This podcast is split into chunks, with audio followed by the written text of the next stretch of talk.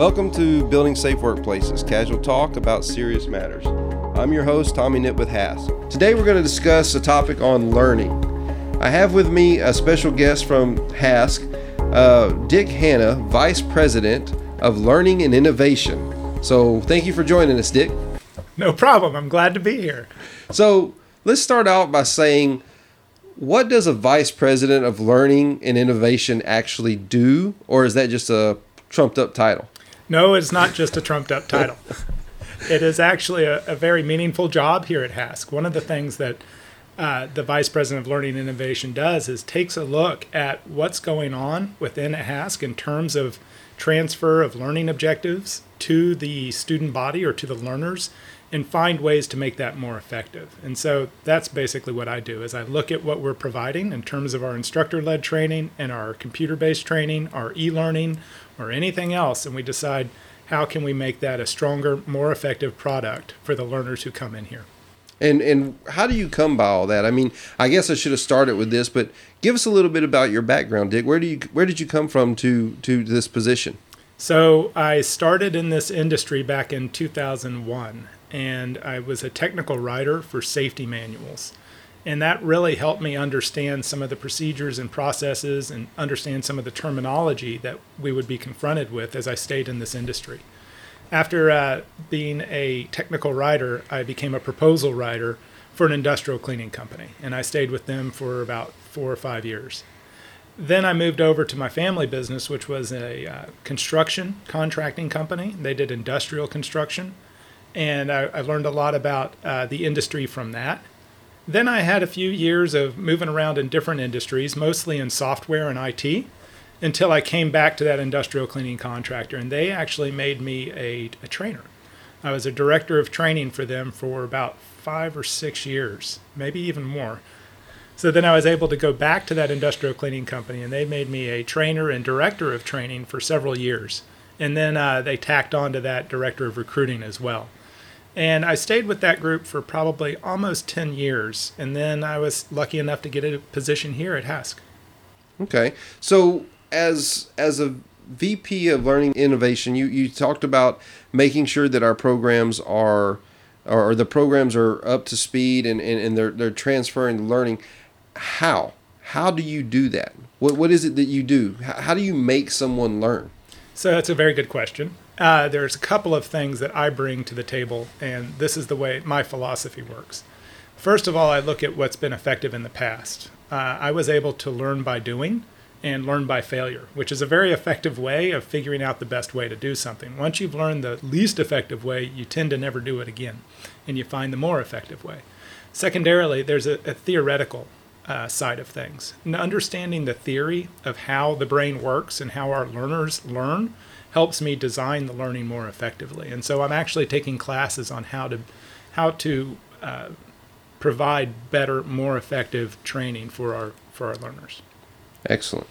So in, in your in your expertise, how does how does training and memory correlate with one another?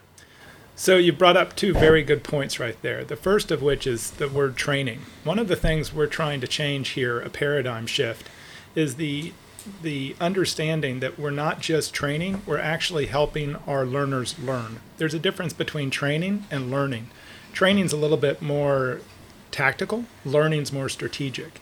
What we'd like to see for the learners that come into our building, for the people in this industry, is a, a, a a change from just training to learning so that they take what they've learned here into the field with them and throughout their career instead of just a very quick, pointed, tactical, know this, now get out of our building.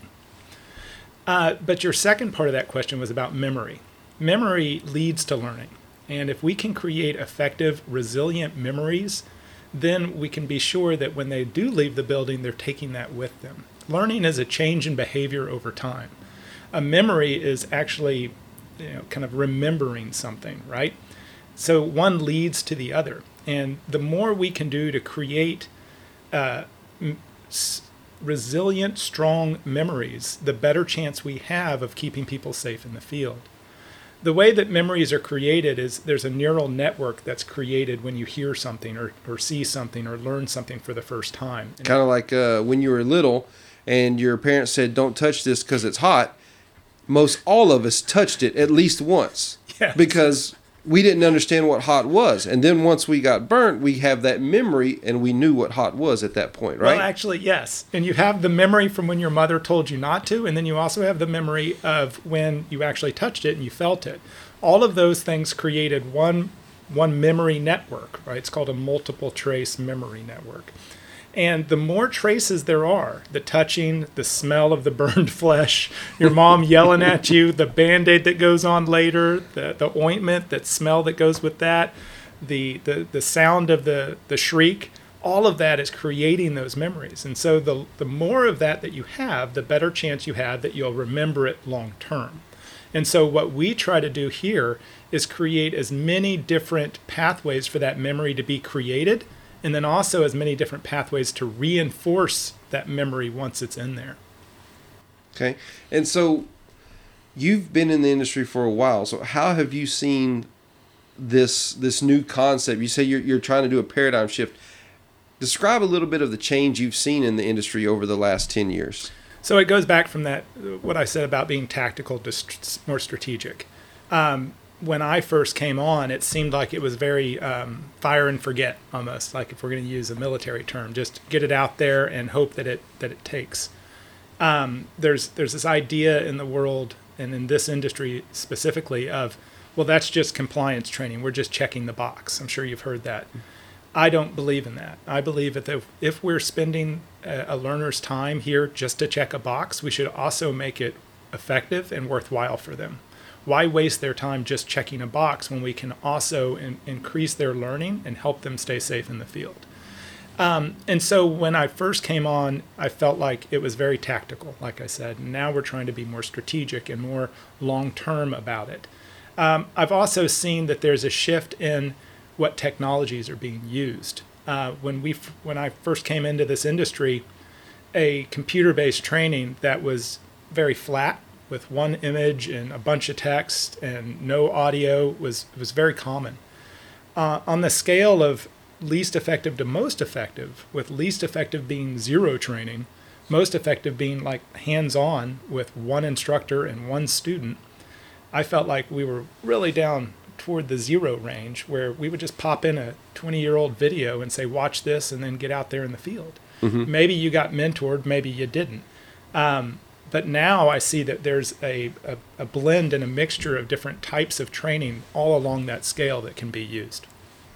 And so do you see those changes in our industry? Uh, how, how do you, how's the industry responding to those changes? Because I mean, it, you know, when you talk about paradigm shifts and things like that, it's not just what you're doing, but it's how the people are receiving those as well, right? And I think our industry is a little bit behind the power curve. Um, our industry, I feel, is, is very cost conscious. And so when new training innovations come up, we're rarely the first adopter because we're not sure if it works. We're not, we don't want to pay the premium price. We want to wait. Mistakes in our industry usually make front page news. That's right. That's right. So I, I think that we're very cautious about that, both in terms of how much we want to whip out our wallet, but also whether or not it works.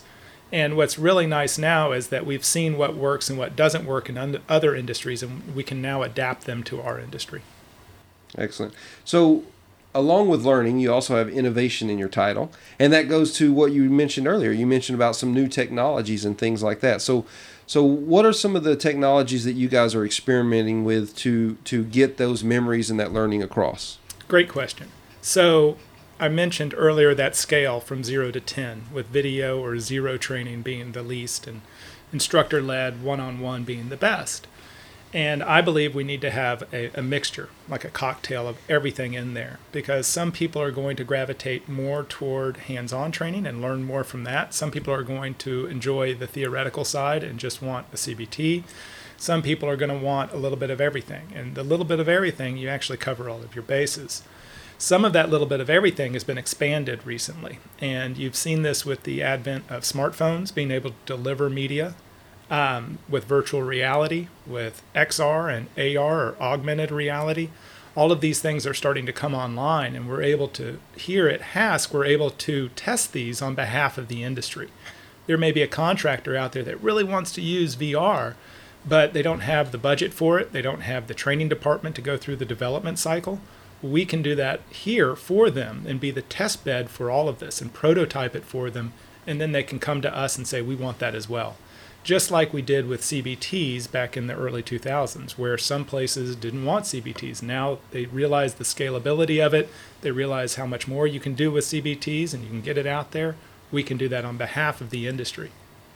And so you mentioned all the realities, right? Virtual reality, XR, AR. Which one of the, what are the differences in those from a learning standpoint? And which one do you think uh, lends itself more to, to the industrial industry?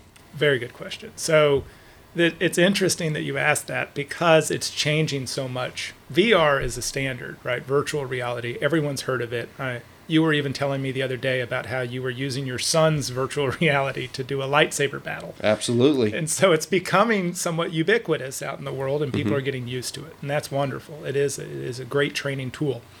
AR or augmented reality is the idea. Imagine a face shield on a hydroblaster and it would point out danger areas on his face shield electronically and say, nope, you need to stay away from that. Oh, you need to stay away from this. And so that's where there's there's either a computer program or there's uh, someone on the other end who's helping the technician through the use of an augmented reality media like mm-hmm. a fa- face shield. Usually. So that that would probably lend to a lot more people behind it, you know, to, to come oh, yeah. up with that because because oh, yeah. every situation is different, right? Yep. It's imagine like a heads up display in the military. It's very right. similar to that.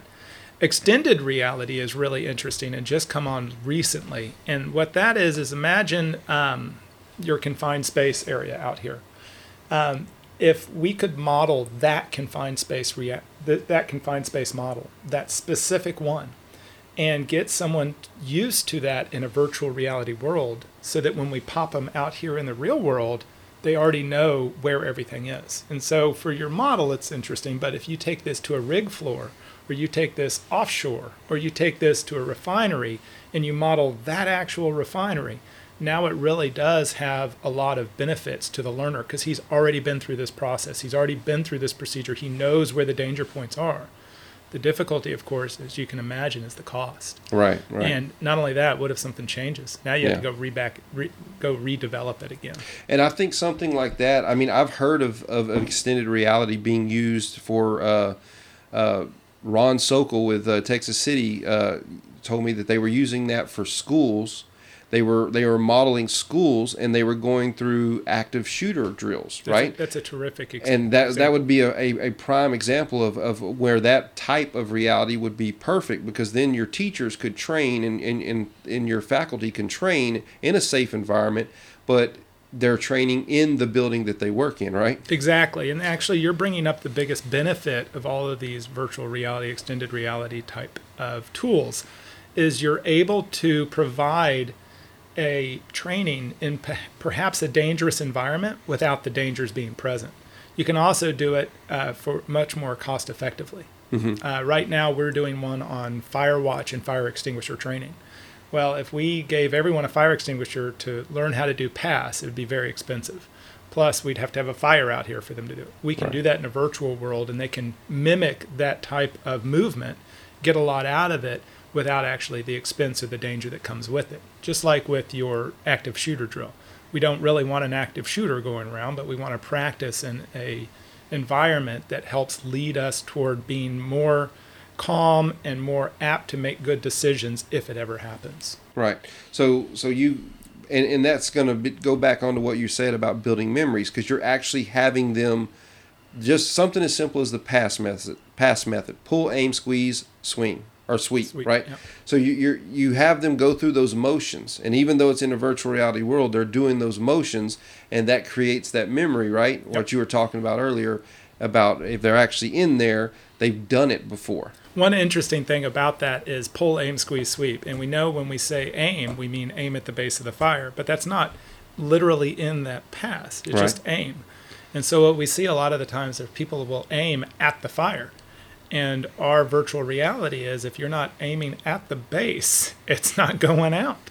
and you're going to have to redo it again and we have to remediate you. And so I think that that's a perfect example of how virtual reality can be almost as good as instructor led or hands on, uh, but not quite there. What I like to say is it bridges the gap between computer based training or instructor led training and hands on training. There's a very large gap between those two. This bridges that gap a little bit.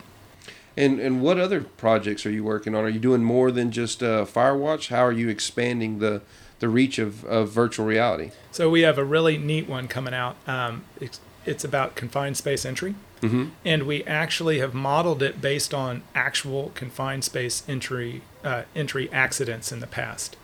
And what we're trying to do there is we we will actually show a video to the user about the injury that occurred and how it affected the injured person's loved ones. We don't really go into the details of the injury itself, but we talk about the after effects Mhm. through those loved ones and through interviews with friends and family. What we're trying to do there is inspire an emotional connection to the training. If you think about it, Tommy, you'll probably remember quite well your your, your marriage, Mhm. right? Because there was an emotional impact to it. Uh, but you probably don't remember what you had last Thursday for lunch because there is no emotional impact. We're trying to inspire that emotional impact so that someone who goes through our confined space training through virtual reality remembers it much, much better than if they just went through a computer based training by itself. And you do that by uh, you know bringing up those those emotions, or at least those seeing those emotions that that it, it affected other people. Right. That's exactly it. Okay, and so uh, so obviously then virtual reality is probably the best for our industry. Uh, how come it's not on every every uh, training uh, institute in, in, in, in the industry? So you, you said it's probably the best for our industry. There are things about it that make it very good. Mm-hmm. Uh, there are some things about it that don't make it so good. One of those is the cost. We Right. need to determine if the amount of investment that goes into virtual reality is worth the payoff from it. We've actually done a study to determine whether or not there is a payoff for it. Our initial study compared a computer-based training with no virtual reality exercises versus a computer the same computer-based training with virtual reality exercises. And we found that immediately after taking both courses, there was no difference in the scores. So virtual reality had absolutely no effect on the short term memory uh, based on these tests that we did, uh, the final exam Mhm. for the learner. What we did find was if we re engaged them a week later, that virtual reality created long term memory moments that were that had the learner score 10% better than those that did not have virtual reality.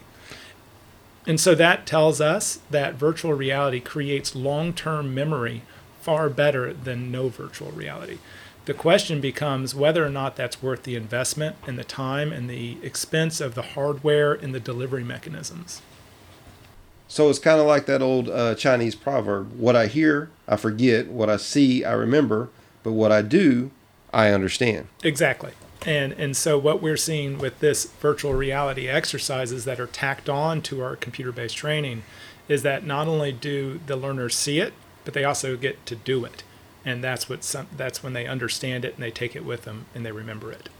So you mentioned that there's a difference between there's no there's no immediate difference in this first trial run that you did with with uh, the fire extinguisher, but you've seen a, a change afterwards. How else can you reach out and and and how else can you affect learning after someone leaves the safety council? So that's something we're, we're really focused on right now is it concerns me that we'll have learners come in, take their training, and then they leave and they forget they begin forgetting immediately. And they leave what they've learned here at the council and they don't take it into the field with them. And that, that's not what we want. We want them to learn here and take it with them into the field. One of the best ways of re engaging our learners after they leave the council is through reinforcement exercises, spaced practice, it's called.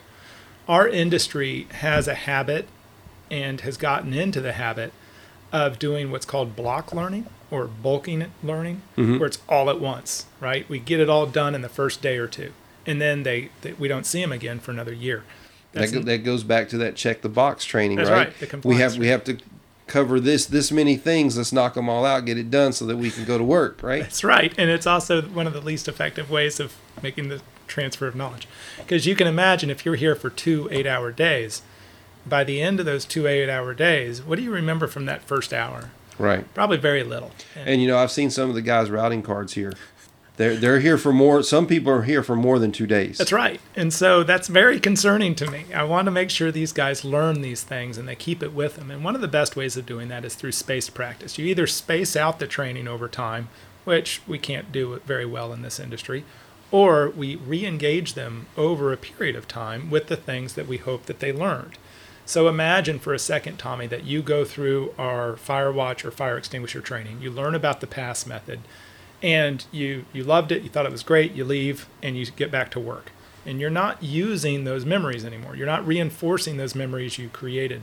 And so the pass method starts drifting away. Now, you've been in the industry 40 years, and so you'll always remember. But that guy who's been here four weeks, no, this is something he may need to know. What if he got a text or he came in later for another class and we re engaged him with that same information. What you've just done is you've reinforced those memory networks that we created, made them stronger, and made him more apt to remember it over time. So, reinforcement training is really the best um, key to helping change things from training to learning. And I, th- I think another one too is is when you talk about learning something, and, and this is something you know that that I tell my kids in in school is that if you don't fail you're not really learning.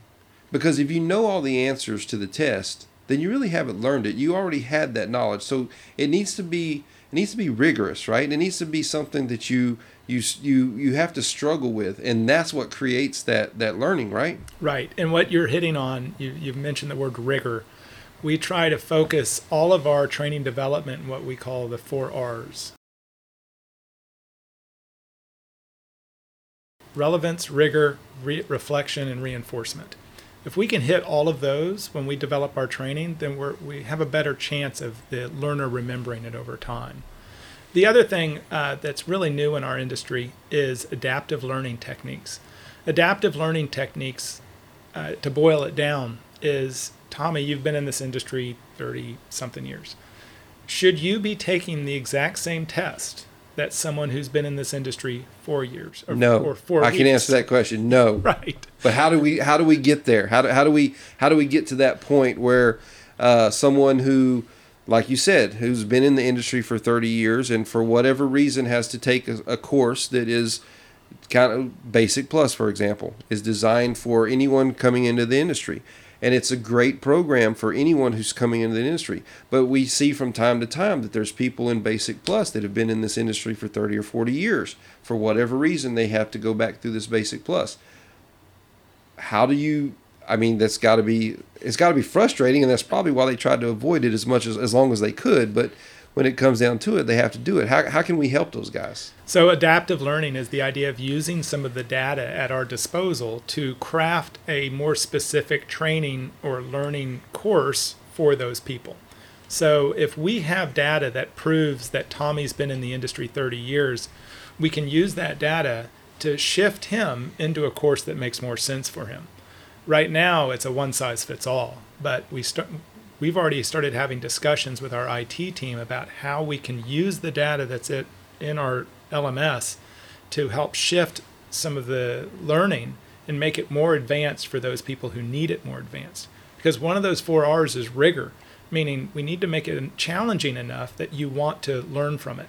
If I gave you a computer based training class right now on your ABCs, you would pretty much zone out right away and you mm-hmm. know you can to get the test i know my abcs but if i give you one on i don't know um, give me something more rigorous novel writing for instance well now we may have a better chance of engaging you and wanting and you're wanting to pay attention. Right. That's what we're trying to get to. Right. So where does micro learning fit into this? Because I, I, that's been a buzzword in the industry, right? Everyone says micro learning. What is micro learning? I think half the people that use it maybe not know what it means, but what does micro learning mean and, and, and how are we using it in our industry? So it is a buzzword and it is used in many different ways. That it can be used as spaced practice, like I mentioned before, where after the fact we're sending them little small pieces of information or you can use it uh, more directly by providing small pieces of information uh, through different means. So, what I'm getting at is micro learning is basically taking large blocks of information and chunking it up into smaller blocks. Right now, we're using it in our hallway uh, when people stand in line to come into our lab to take a course there's a video screen up there that's talking about training. So while they're standing in line, they can look at these video screens and they can learn something about hand safety or heat stress, and then they can take a test on their um, on their phones, and and get a, a course number on their badge saying mm-hmm. that they've learned something about hand safety and they've proven it through the test. That's micro learning. It's a five to seven minute quick course that improves their their understanding of a subject. You can also do it through um, um, you know more distance learning when when they're away, and I can send you a chat bot or I can send you a, a course to take that's five to seven minutes. Micro learning is really just that short chunking of information rather than large blocks of training. And so it lends itself probably to certain areas of training more. It, it, it's better for certain aspects than than say a, a long drawn out topic obviously. Definitely. But what you can do is you could have a course that's built up of 20 different micro learnings mm-hmm. so that if you want to go through a leadership course for instance you can do 10 to 15 different small micro learnings that build up into a larger uh, block of training. Okay. So if there was one thing that we could do to encourage learning because that's that's really what the safety council is all about, right? The safety council is about making people safe. What is the one thing we can do that moving forward to to create that learning, to create those memories, what we've talked about in this podcast, what's what's something that we can do moving forward? So, you've heard me talk about reinforcement. And I think that is the simple answer is how do we reinforce training and do spaced practice and get it spread out over time rather than all at once? And the, the way to do that, if, if I do a, an exercise and I think, well, if I had all the money in the world and I could change this industry by snapping my fingers, mm-hmm. what would I do? And one of those things is I'd make training far more accessible for our, for our learners. Uh, I think in the past there was this idea that you had to come to the council for mm-hmm. everything. And we do a very good job here of helping people process through training in, in these courses. But if they can get it on their phone, they can get it at home, they can get it through their office, they can get it through all these different delivery systems.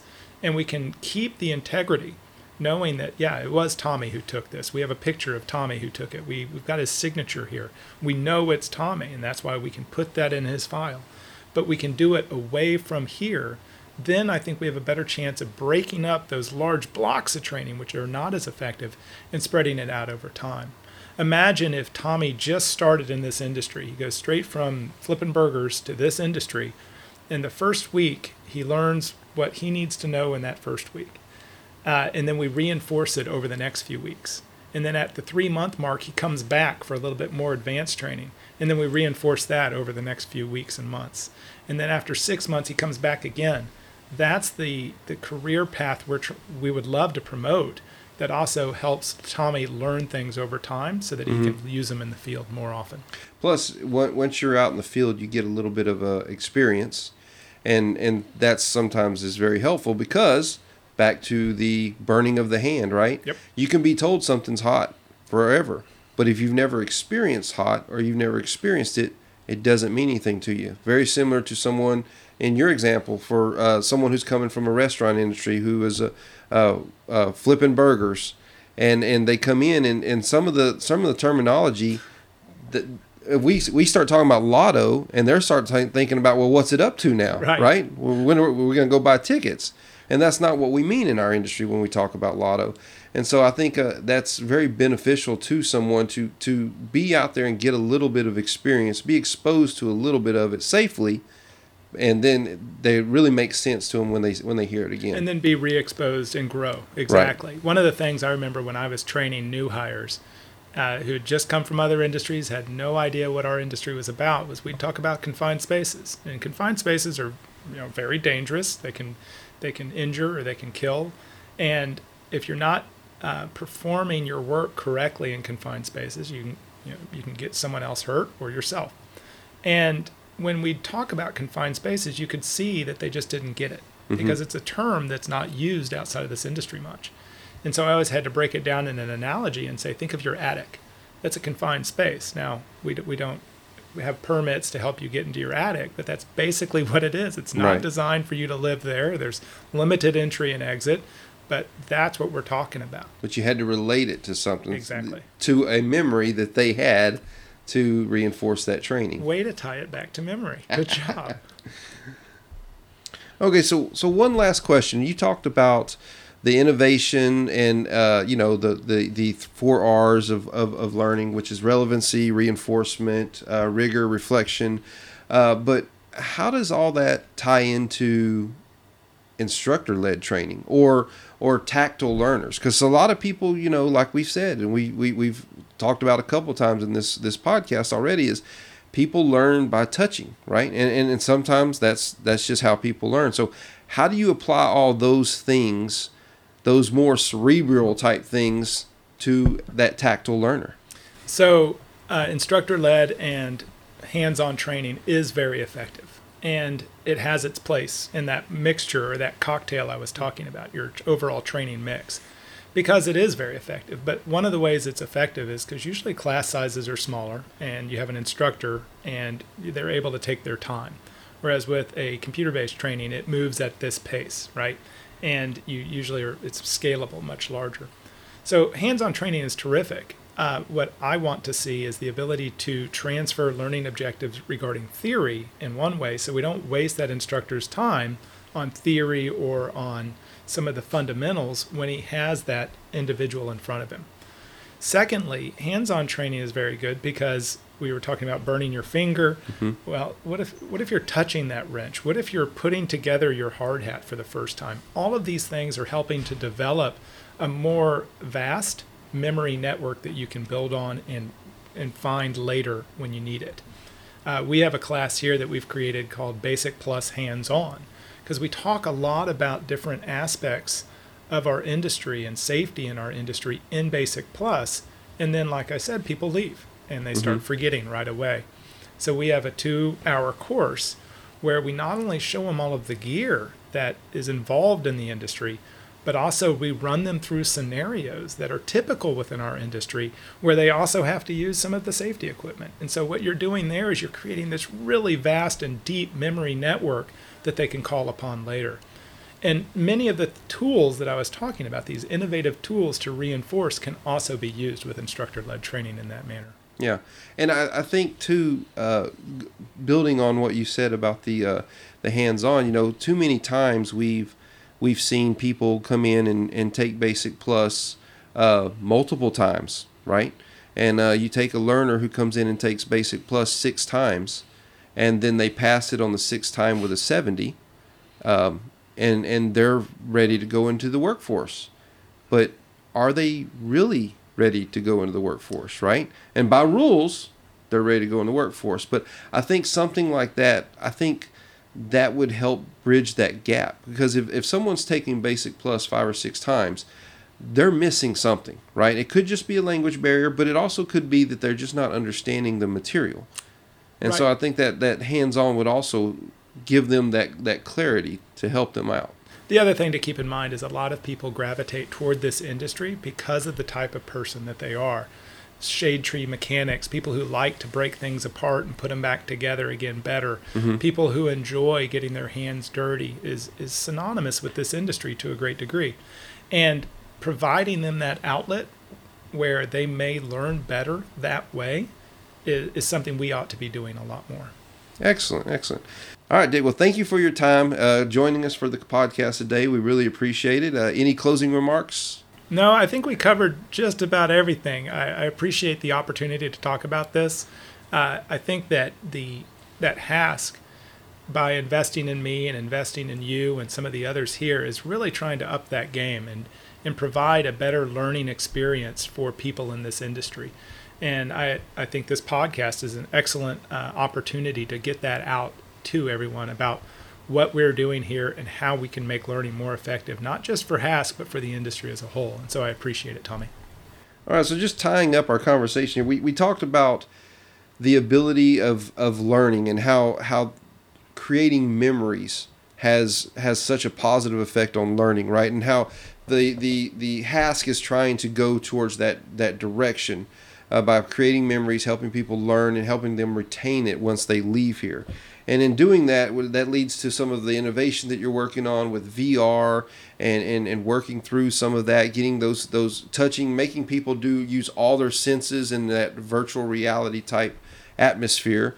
And and the other thing you touched on was uh, uh, space learning. You know, instead of trying to cram everything in one or two days, to kind of space it out a little bit. And I think those those are very interesting points. And uh, again, I thank you for ha- taking the time for the podcast, and hope to see you again in the future. Thank you, Tommy. All right.